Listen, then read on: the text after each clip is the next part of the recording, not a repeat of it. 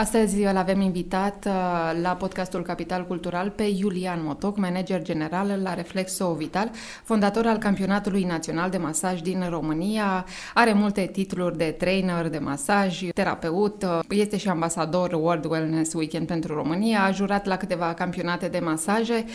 Bine ați venit la noi! Bine v-am găsit! De unde această pasiune pentru masaj, în primul rând?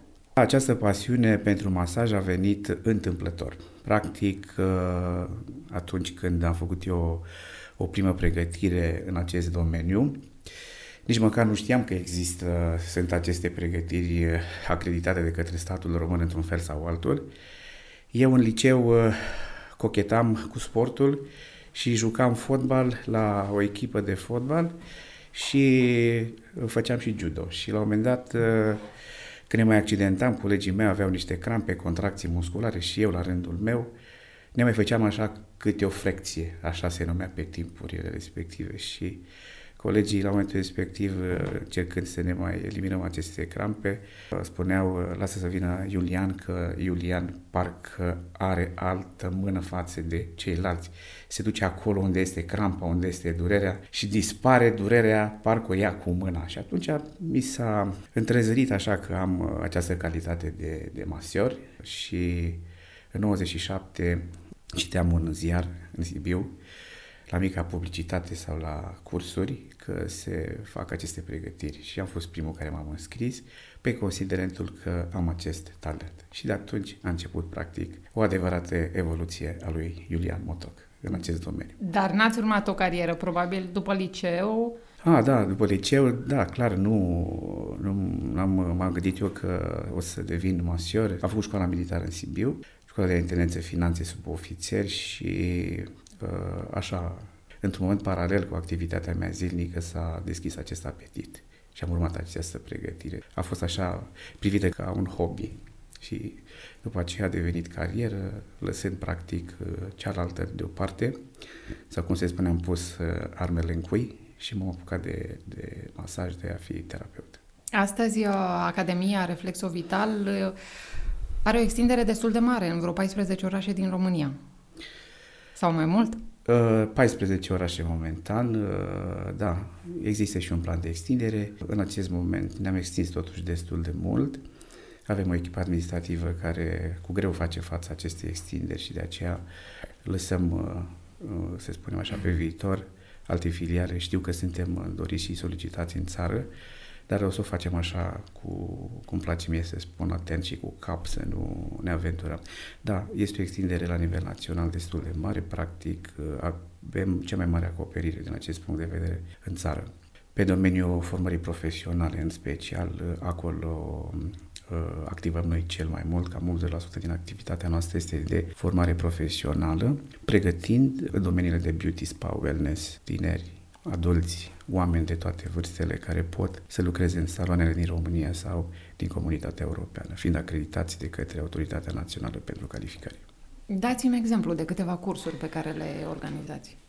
Păi, aș începe cu cursul de masior, pe care am mers pe coafor stilist, frizerie barbering, cosmetician, manicurist, pedicurist, uh, make-up artist. Cred că nu am uitat, n-am omis un curs, dar sunt uh, destule și cu siguranță că am uh, ținut uh, să facem și această acreditare de formator, preparator, instructor, pentru că orice trainer sau formator, cum se cheamă, trebuie să aibă acest curs și ne-am autorizat și pentru aceste cursuri, în special pentru a ne asigura nevoile noastre ca trainerii să fie cu această pregătire ca o cerință obligatorie. Cum a fost pentru dumneavoastră dezvoltarea? Ați avut uh, bani la început și ați zis cu ăștia îmi iau un sediu și fac? Cum, cum a început? Nu m-am gândit niciodată la o dezvoltare așa cum este reflexul vital în acest moment. Practic, uh, acum foarte mulți ani, țin cont că aveam uh, mult timp liber la dispoziție, trebuie să-l uh, folosesc cumva. Și dacă tot am avut acea pregătire de masiori în 97, mi-aduc aminte că am urmat acel curs de masaj, am început... Vă întrerup doar să vă întreb cum era privit atunci masajul în 97? În 97 era privit ca un moft, un serviciu la care nu toată lumea are acces, doar cei cu bani. și nici acum nu este privit uh, altfel, dar totuși a evoluat destul de mult uh, în percepția multor persoane din România că este o formă de tratament uriaș, profilaxie, fiziologie și tratarea unor probleme reumatice se pot rezolva cu masajul terapeutic special. Deci să revin, nu? Da, da, da. La întrebarea pusă anterior, a urmat uh, practic uh, să fac, să execut aceste tipuri de masaje după ce am uh, avut, după ce am finalizat cursul, neavând niciodată intenția să ajung până acest Practic a fost o evoluție așa, urmând o etapă după o etapă, pas cu pas și următorul pas orică vrei tu să-l faci dacă nu te împinge cineva de la spate să te duci mai în față. Și așa s-a întâmplat cu, cu, cu noi, cu mine, cu Reflexovidan.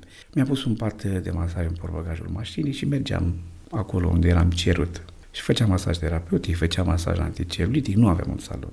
Am început la prieteni, la cunoștințe, așa cum mulți încep în ziua de astăzi. Și ușor, ușor, când uh, oboseala asta de du-te vino, ia patul, coboară 10 scări, 8 scări, uh, era obositor, era și un disconfort, uh, prea erai pregătit să te duci după o oboseală de urcat coborât, să poți să transmiți unui pacient, să zic așa, sau unui client uh, o stare. Starea vine când îl primești într-un salon profesional. Și atunci am considerat, în 2004, să-mi deschid un salon. Unde ați deschis prima dată? Prima dată am deschis uh, în Sibiu, de strada Hipodromului 11, un prim salon. Era așa un emisol, două camere din la stil vagon și uh, dacă tot e vorba de începuturi, am avut uh, un credit luat de la de 17 milioane de ea vechi, 1700 de lei și de fapt cu acei bănuți am început investiția. Aveam un pat de masaj într-o încăpere și într-o alta am pus un aparat de sport pentru că mergeam mai mult pe partea de recuperare, un stepper multifuncțional, pentru că așa aveam eu și practic așa am fost educat în cursurile pe care le-am făcut. După un masaj bun trebuie făcute și un pic de gimnastică și așa a fost ideea. Dar uh, educația dumneavoastră cum a continuat? Ați făcut acele cursuri și apoi? Am avut, uh, să spunem, parte și de alte tipuri de pregătiri. Am întâlnit oameni frumoși în această carieră, dar să știți că am avut și partea asta de a fi un autodidact.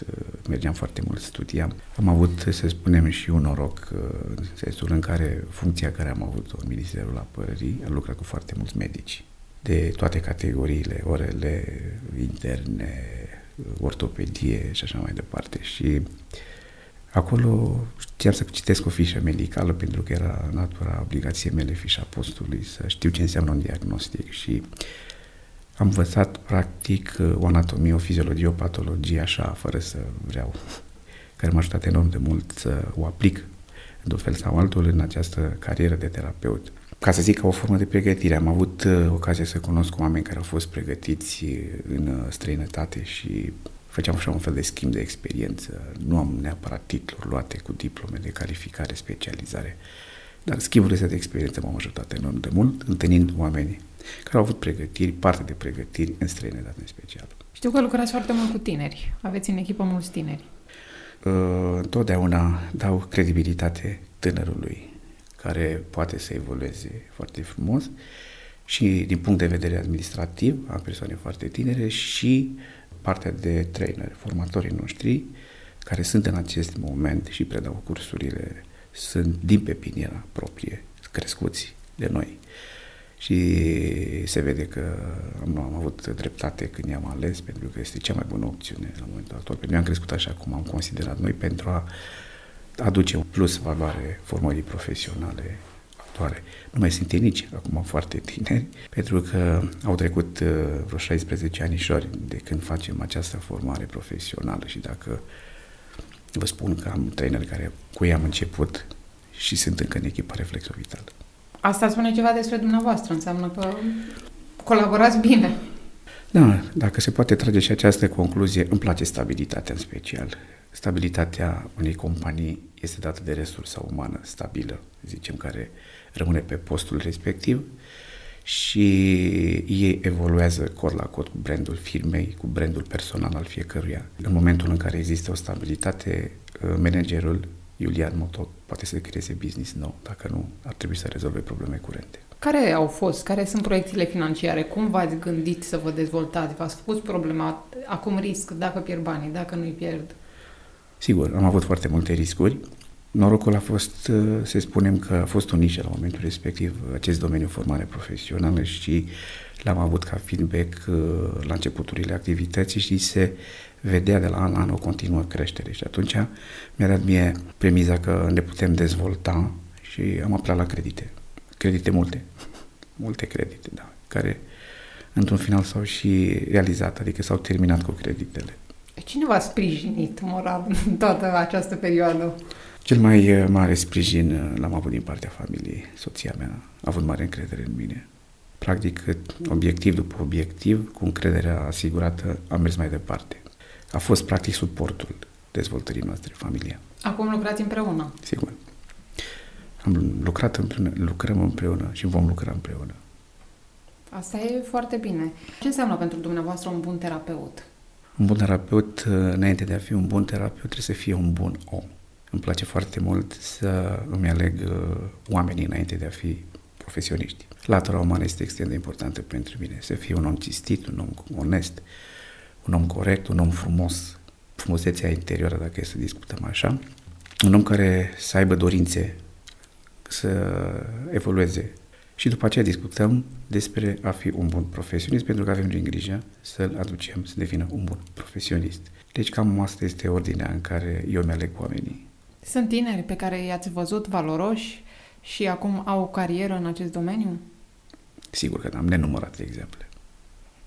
Nenumărate. Au ajuns valori, nume sonore pe piața de beauty. Nu dau nume pentru că s-ar putea să uit pe cineva. De ce v-ați extins și pe partea de make-up, tunsori și n-ați rămas doar pe masaj? Cum, cum s-a făcut legătura? Acum foarte mulți ani eu nu prea mergeam la saloane pentru că nici nu știam practic noțiunea de salon. Dar vrând nevrând a trebuit să merg în saloane pentru că aveam parteneri, aveam prestatori, aveam traineri cu saloanele lor și intrând dintr-un salon într-altul am văzut ce frumos e să ai un salon. Curățenie, frumusețe, aromoterapie, meloterapie, igienă, halate, mă simțeam într-un anumit fel acolo ca și starea, aveam o stare deosebită. Și am zis, de ce nu? Păi trebuie să facem totul, adică să fie o chestiune unitară. Și mi-a plăcut foarte mult ideea de circuit. Adică un uh, beneficiar de serviciu să nu se plimbe de la un salon într-altul. Acolo e cel mai bun masior, acolo e cea mai bună coafeză. Și am, mă gândeam în momentul respectiv că acest circuit să treacă în același salon de la un specialist la altul. Asta a fost ideea de a dezvolta și partea de beauty. Cum ați ajuns la asociația masărilor și apoi la campionatul de masaj. Da, la fel uh, a fost uh, ceva inopinant, habar nu aveam ce se întâmplă la nivel internațional cu masajul. Uh, nu cunoșteam pe nimeni din afară, n-am fost în afară. Asta era în ce an? În 2017 am avut prima Uh, a avut loc prima competiție la nivel internațional de masaj, campionatul mondial din Dar Copenhaga. când v-a venit ideea să faceți o asociație, cunoscând probabil ceilalți uh, colegi, competitori, cum să le spunem, exact, din țară? Exact. Deci în 2017, odată cu prima competiție la nivel internațional, campionatul mondial de masaj, a avut loc în Copenhaga, uh, am uh, considerat că și noi putem să facem acest lucru în România, mai ales după discuția purtată cu președintele Asociației Internaționale, care avea în intenție să susțină asociațiile naționale a unor țări prin uh, participarea la competițiile interne ale țărilor respective. Și am spus de ce nu?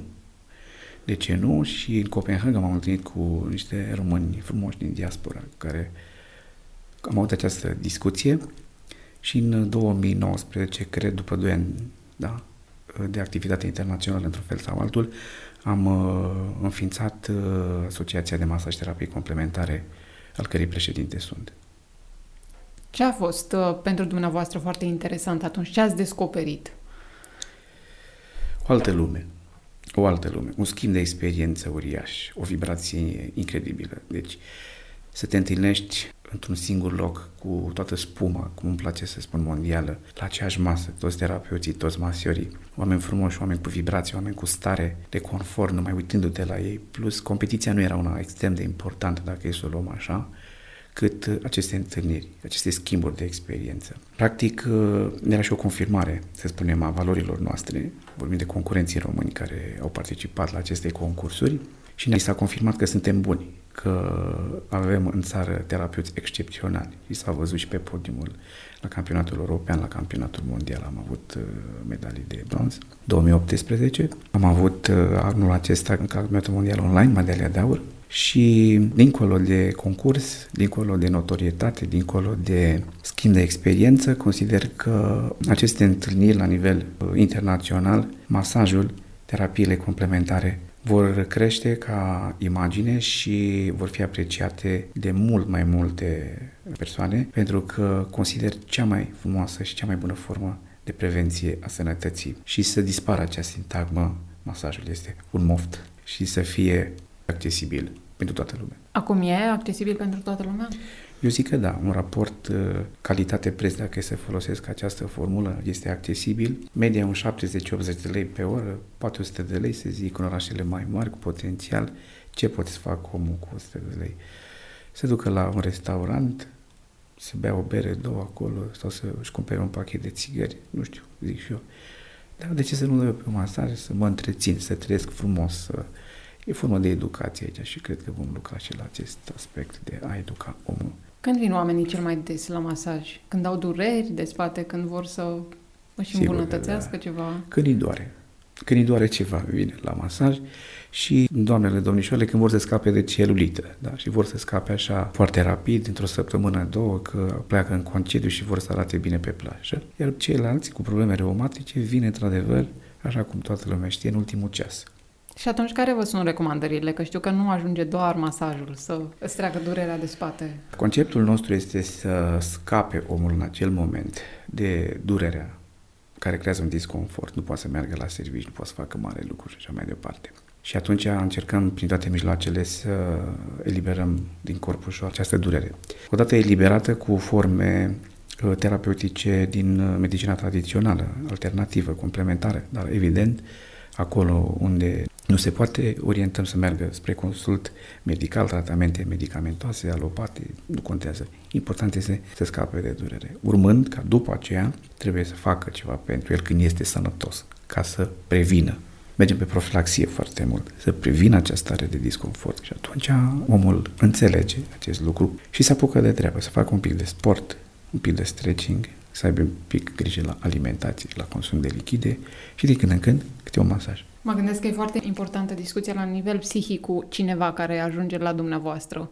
Să-l convinge să aibă grijă de el, să investească în el. Da, de fapt aici este cheia succesului. Pentru că în momentul în care uh, e câștigat încrederea și are rezultatul scontat, dispare sau se diminuează durerea cu care a venit, recomandările care îi se fac uh, vor fi luate în calcul ca fiind cea mai bună soluție.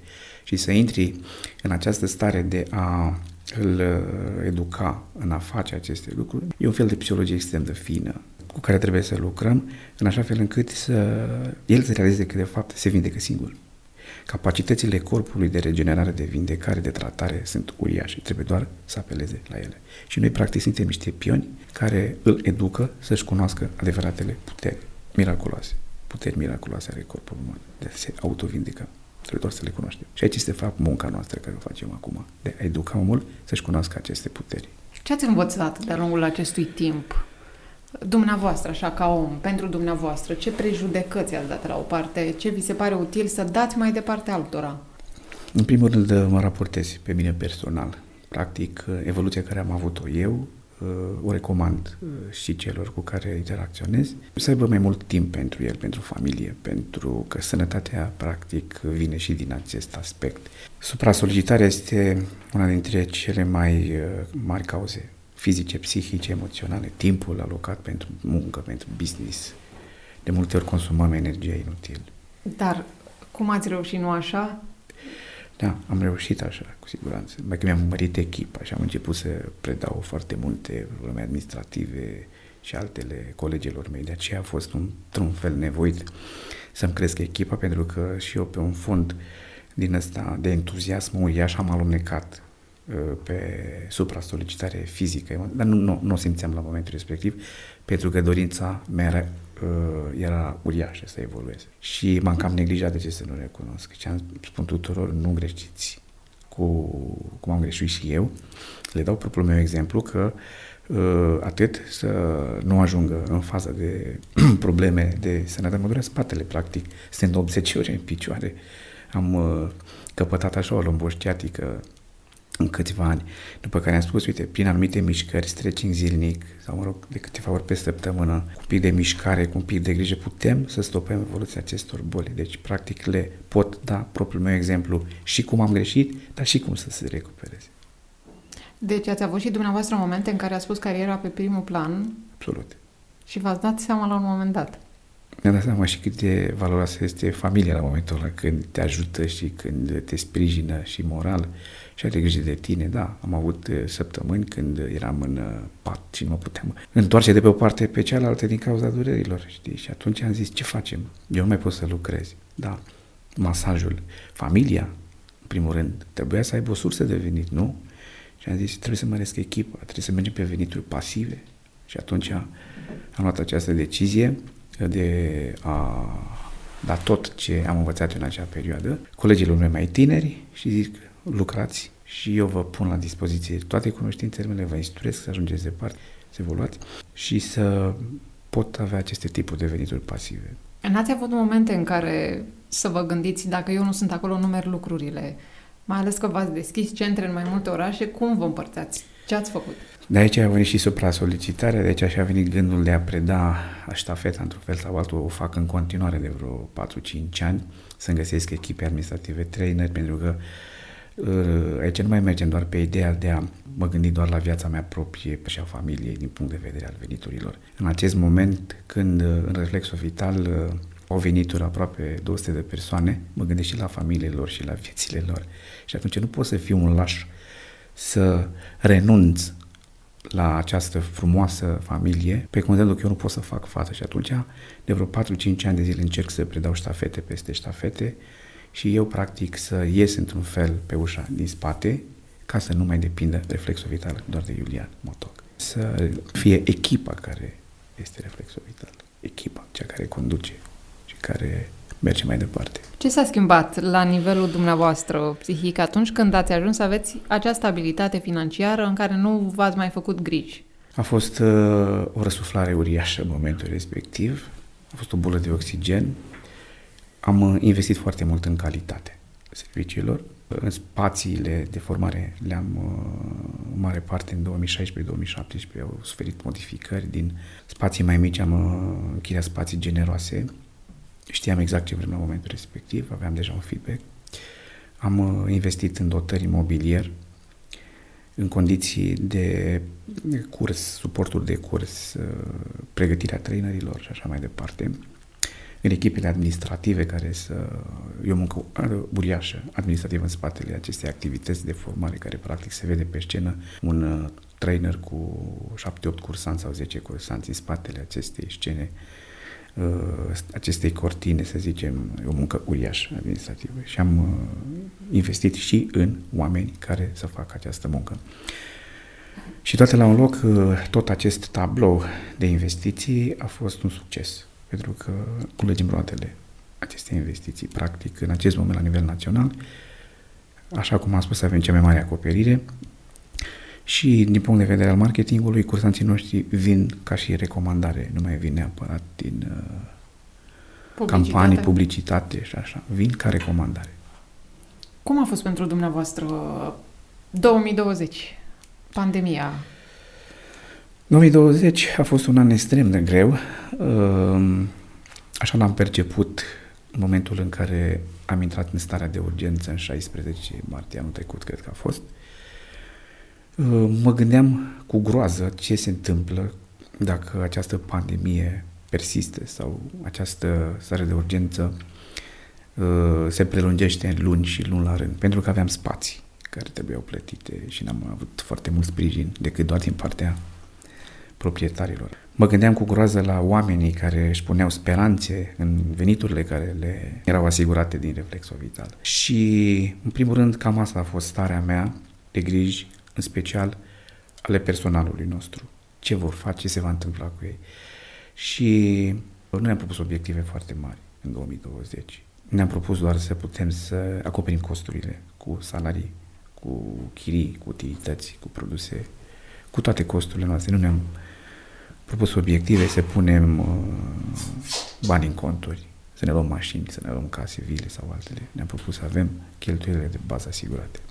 Și dacă am avut aceste obiective minime, s-au și întâmplat ca ele să fie ce ne-am dorit noi. Dar a fost un an greu, schimbări, oprește motoarele, dă drumul la motoare. Ce facem cu personalul X, ce facem cu personalul Y, concediu fără plată, atât cât ne-a putut asigura statul român, și altele și altele. Să știi că foarte mult au înțeles oamenii momentul respectiv.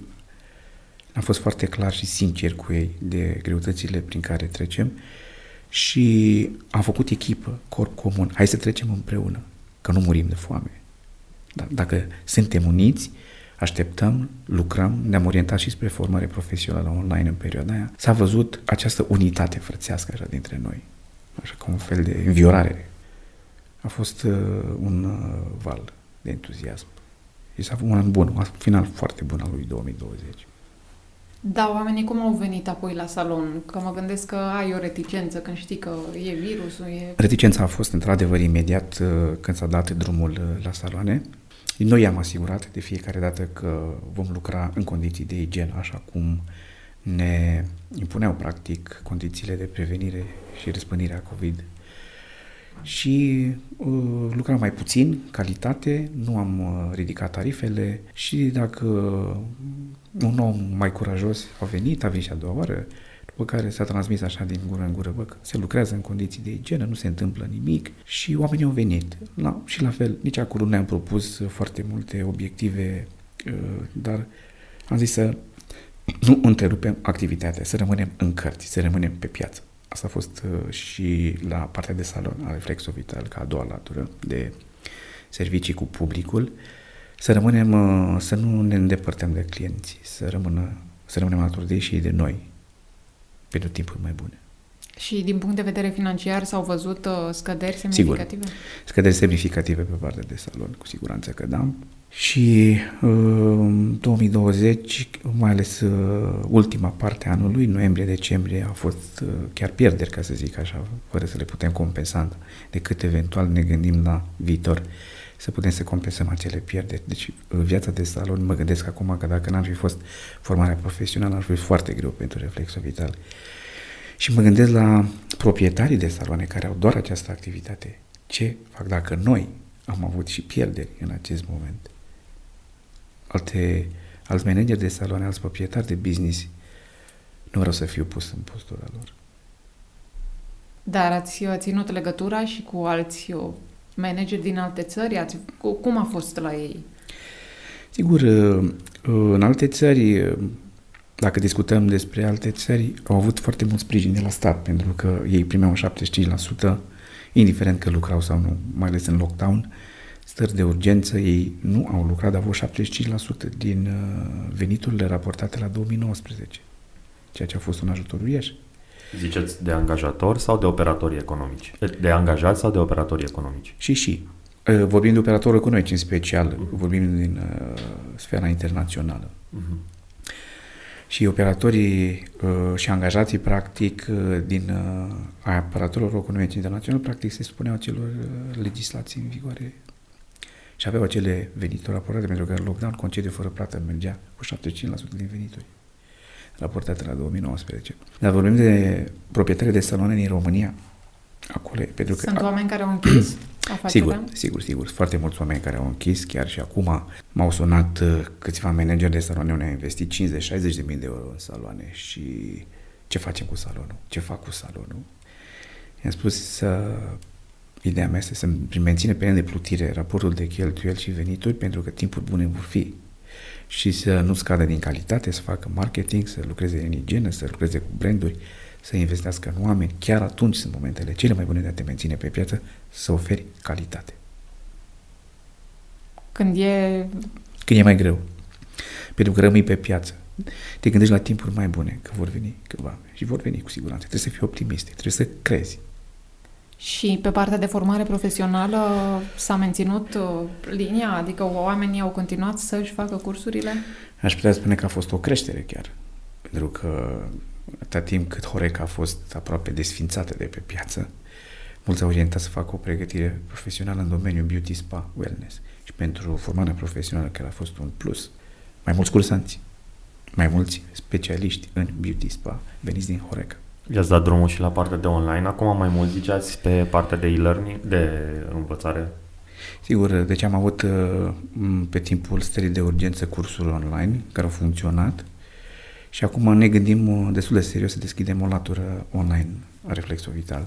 Uh, chiar dacă această pandemie va trece, această activitate online să rămână în continuare ca fiind un feedback pozitiv ce înseamnă aceast- aceste cursuri online? Faceți tutoriale? Se fac videouri sau se filmează cineva în direct când lucrează? Avem uh, mai multe forme, mai puțin partea de workshop, dar uh, se filmează o tehnică, se filmează un curs, să spunem, cu, cu o temă anume și trainerul explică ce face și practic cam așa se vinde. Se vinde direct uh, celul care dorește să achiziționeze acel curs. Am avut uh, și experiențe pe Zoom cu uh, cursanții care s-au înscris și practic era și o explicație live în timpul executării unor manopere practice la masaj terapeutic predate mine chiar anul trecut în pandemie. Și oare oamenii care fac aceste cursuri vor să continue în domeniu? Erau mai mult uh, specializări, nu erau pentru începători, deci practic aveam niște baze. Deci nu vorbim acum de un Asta, începător. Da, da, da, adică da, mă gândeam cursurile de începători bănuiesc că au nevoie de o, nu știu, de un hands-on. Absolut. Deci cu siguranță că uh, cursul de începători e foarte greu să faci online. Nici nu s-a dat voie, practic, la nivelul Ministerului Muncii, minister uh, la care suntem noi acreditați să se facă cursuri online decât doar noțiune de teorie sau mm-hmm. cursurile care nu aveau uh, parte practică, manuală. Atunci noi cum avem meserii clare de a pune mâna, păr, unghii, masaj, epilare și așa mai departe, este nu se învață online. Dar uh, pentru cei care au fost uh, și aveau o bază și era nevoie doar de o specializare sub forma unui masterclass, chiar a funcționat și online. Mă gândeam așa să vă întreb de-a lungul experienței dumneavoastră și ce ați acumulat, uh, ce înseamnă să lucrezi cu adevărat în echipă? Cât lași de la tine? Când lași? Uh, da, lucru în echipă uh, înseamnă extrem de mult, așa ca un, cum un lider, un team leader, să facă compromisuri. Compromisuri pozitive. Un, un lider trebuie să-și fixeze obiective sănătoase și când uh, ai un obiectiv sănătos, poți să accepti sau să faci un compromis pentru personalul care îl ai că are și el uh, anumite probleme și niciodată, sau mai sunt momente când nu poate să dea un randament 100%. Dar am avut întotdeauna uh, grijă să pun în valoare calitățile omului, nu defectele, că toți, nimeni nu este perfect. Și acest lucru a dat roade, punând în valoare calitățile uh, personalului angajat propriu, prestator sau ceva de genul, uh, am exploatat cu glimele de rigoare acest lucru și s-a, s-a văzut rezultate uriașe. Nici măcar ei nu știau care sunt calitățile lor, văzându-i uh, ca făcând parte integrantă din echipă, ca acel nucleu care se leagă și rezultatele nu au întârziat să apară. Și atunci am făcut acele mici compromisuri că uh, ei mai au și minusuri și au lipsuri și nu le-am etichetat ca fiind uh, Uh, probleme de la paje mari spre excludere, eliminare, data afară și așa, concedieri. Nu. Am avut și discuții de corectare, discuții sincere, deci trebuie să fii foarte sincer. Dar dumneavoastră, ce, ce ați simțit că ați învățat de la angajații dumneavoastră de-a lungul timpului așa? Am învățat foarte multe lucruri pentru că uh, eu nu sunt specializat tehnic pe toate domeniile, contabilitate, gen uh, resurse umane și așa mai departe. Practic am învățat de la fiecare câte ceva, Dar uh, cel mai uh, uh, bun lucru care mi s-a întâmplat a așa o, o înțelepciune așa care îți vine odată și cu vârsta și cu experiențele de viață întâlnite și am învățat că um, dacă un om are o problemă, nu trebuie să le excluzi, trebuie să o corectezi, pentru că dacă înlocuim cu un altul, și el are o problemă și pe aia trebuie corectată, deci să nu rămână acolo. Și să îl sprijinim, să-l motivăm să se schimbe, să-și schimbe poziția, problema și să evolueze. Și întâlnirile de grup, ieșirile noastre, la câte un party, când aveam voie, întâlnirile de grup, team building-uri și așa mai departe, uh, au fost de bun augur ca să ținem echipa închegată. Deci foarte important, un lider să ține echipa ca pe o familie. Da, mă gândesc că e și greu, că este oamenii greu. vin și pleacă. Aceasta a fost ideea să le inoculezi tuturor că reflexul vital nu este doar o rampă de lansare, în așa fel încât după un an, doi, trei de activare să emigreze temil pe unde le-am dat această rampă de lansare în reflexul vital, dintr-o poziție într-alta. Cum a fost experiența jurizărilor internaționale? A fost o experiență uriașă în sensul în care eu am fost și concurent în 2017, că așa a fost uh, prima ieșire în afară, în acest domeniu ca și concurent. N-am fost pe podium. Deci v-ați înscris la o da, competiție? Da, l-am înscris la o competiție, da.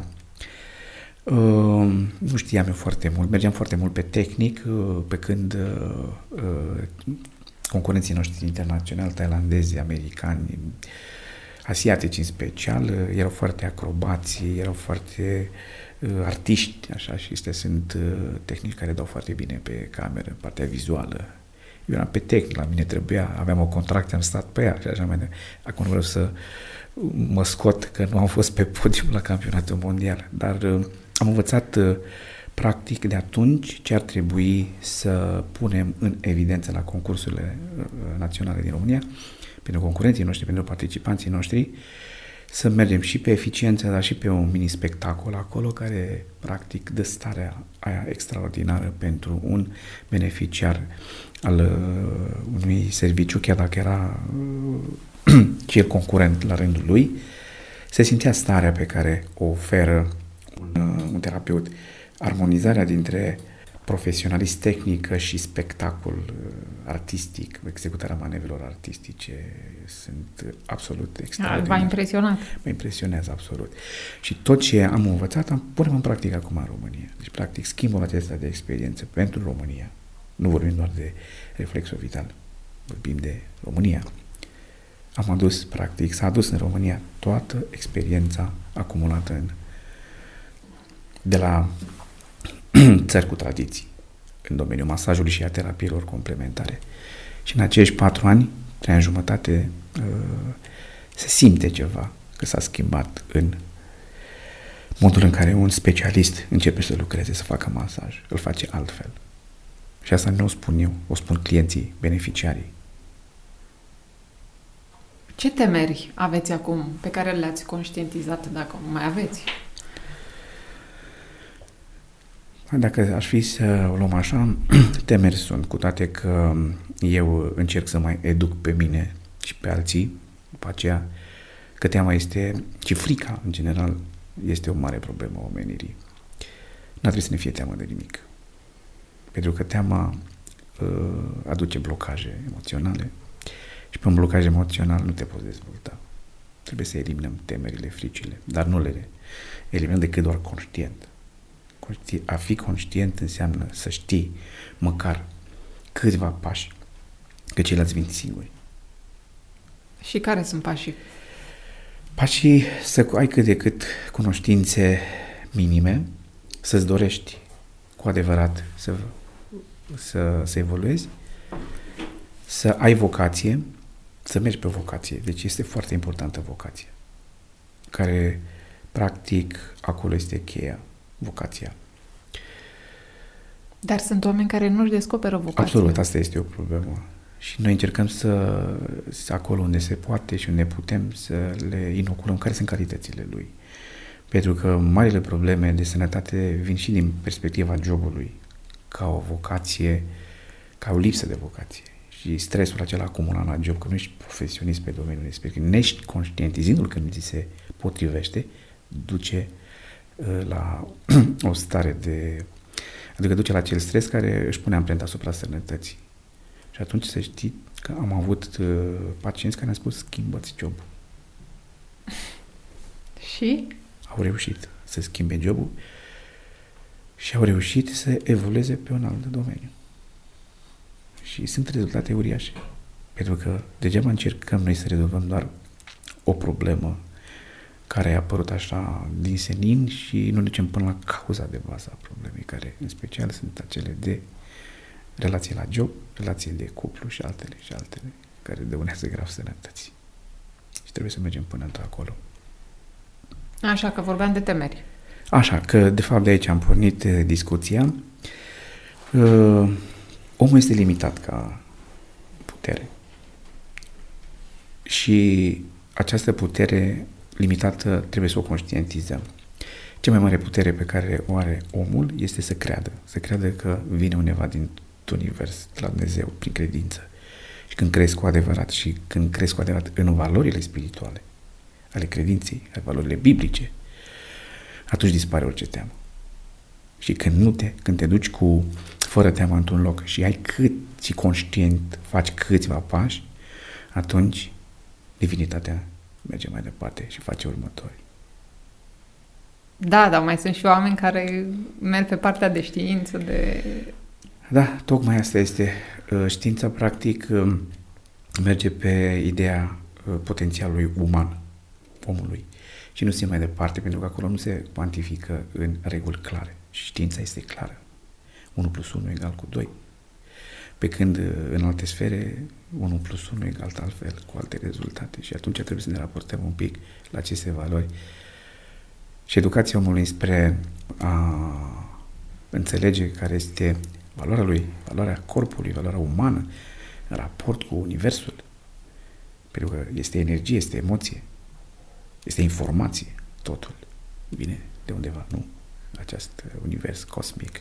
Vorbim în toate formele holistice, ezoterice, științifice.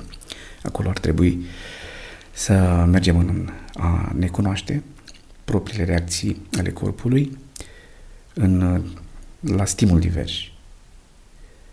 Pentru că viața noastră înseamnă emoție minut cu minut, secundă cu secundă și emoțiile pozitive îți dau o stare de confort, sănătate, care vin pe valorile reale, nu vin stări de confort pe alte tipuri de non-valori.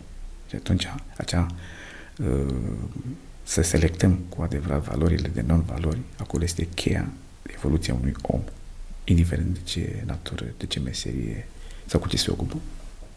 V-ați gândit să realizați sau poate ați și făcut deja cursuri pentru tineri defavorizați care vin din familii care nu au bani, dar și-ar dori, însă nu pot. În zona asta umanitară. Sigur, avem uh, și aceste cazuri în care uh, oferim aceste cursuri, avem acte caritabile, dacă e să le numim așa, persoanelor cu probleme de acest gen. Uh, persoane cu dizabilități, de exemplu, dacă avem un uh, cursant care are probleme locomotorii, da, este un scaun cu rotile, dar are mâini sănătoase, somite, poate să facă curs de manicură, pedicură și atunci îl ducem spre acolo. Avem uh, persoane care, într-adevăr, reflexul vital are și AMTC, grijă de ei prin oferirea acestor cursuri gratuite. Nu le prea facem noi prea mult uh, caz pentru că nu e nu, nu este indicat să ne lăudăm cu aceste gratuități, dar acolo unde avem cazuri, ne, ne ocupăm de ei. Ce proiecte pregătiți pentru viitor? Uh, așa cum am spus și înainte, vrem să mergem să dezvoltăm latura de formare profesională a reflexului vital în câteva orașe din țară, dar cu siguranță anul viitor, nu anul acesta. Uh, și prin uh, toate activitățile la nivel național să pregătim o dezvoltare la nivel internațional. Deja s-au legat foarte multe prietenii și relații de business în, uh, în lumea, în toată lumea și prin programul World Wellness Weekend, acolo Vrem ca uh, acest tip de program să fie unul care să ajute uh, persoanele care uh, au fost infectate cu COVID, adică să facem un fel de uh, recuperare a acestora, um, să combatem practic efectele COVID persoanelor care au fost infectate și prin programul World Wellness Weekend. Este un proiect care probabil în câteva luni de zile va funcționa. Concursuri internaționale, tabere internaționale, schimbul de experiențe internaționale. Spre acolo tindem noi. Și aș vrea ca latura masajului, da, din reflexul vital, să fie ca model și pentru celelalte domenii din reflexul vital, partea de beauty. Și intenționăm ca din toamnă să avem uh, o primă tabără, o primă gală, mai bine zis, uh, pe păr, în care să avem concurenți în domeniul frizeriei și a coafior. Coafiorului să mergem undeva într-un loc și să își etaleze calitățile și unde se vor da premii de către producătorii și importatorii de produse cu care colaborăm și așa, după modelul masajului concursuri, să avem și aceste gale în beauty. Cum priviți competițiile? Dincolo de competiția în sine, unde practic este o promovare uriașă pentru toți cei care participă, nu doar cei care sunt pe podium, schimburile de experiență, așa cum am spus-o nenumărate rânduri, uh, sunt extraordinare pentru evoluția fiecărui specialist în domeniu. Ce v-ați dori să se schimbe ca percepție în viitor, în viitorul apropiat și în România în special? Mi-aș dori foarte mult ca, uh, indiferent de domeniu, fiecare să înțeleagă că uh, un job nu este doar pentru a fi remunerat, pentru uh, a-și acoperi niște nevoi materiale, ci omul respectiv trebuie să aducă un plus valoare, să facă parte dintr-o educație pe domeniul pe care el se consideră ca fi specialist. Adică să nu fie doar business, să fie și un pic de, de entuziasm acolo, de stare în tot ceea ce se întâmplă, indiferent de meserie. Și asta este ideea de a simți beneficiarul când se duce într-un loc și eu când mă duc la un magazin și sunt client în orice formă, știu că produsul la o haină, ceva, un pantof e bun, e de calitate, dar altfel când mi-l servește o persoană care nu are chef de mine în momentul respectiv, altfel când mă ajută și cu o vorbă caldă, cu o expresie a feței uh, care mă conciliază fără să-i cer eu. Deci cam acolo aș vrea să ajungă toate tipurile de servicii, orientarea spre client, dar orientare corectă. Să dispară chestia aia, clientul nostru, stăpânul nostru, lui chiar cea mai benefică, e o chestie de omilință, adică stai totuși pentru bani, nu fac chiar orice. O relație corectă trebuie să existe. Și ca om de business, ce sugestii aveți pentru un tânăr antreprenor? Să se pregătească foarte bine, să-și dorească foarte mult și să nu-i fie teamă. Această dorință aplicată corect va avea un, un real succes și să nu-i fie teamă, să dispară temele, să cunoască legislația, să meargă pe business, să-și deschidă o afacere și practic și noi venim în sprijinul cursanților noștri care doresc să-și deschidă o afacere pentru că această teamă și acum este probabil cea mai mare cauză de nu își deschid un business propriu și rămân pe postura de angajați. Și uh, sunt uh, mulți cu calități de antreprenor și noi încurajăm antreprenoriatul. Cum le spunem, te ajut să-mi devii concurent. Mulțumim tare mult pentru discuție și vă mai așteptăm pe la noi. Mulțumesc și eu. O zi bună!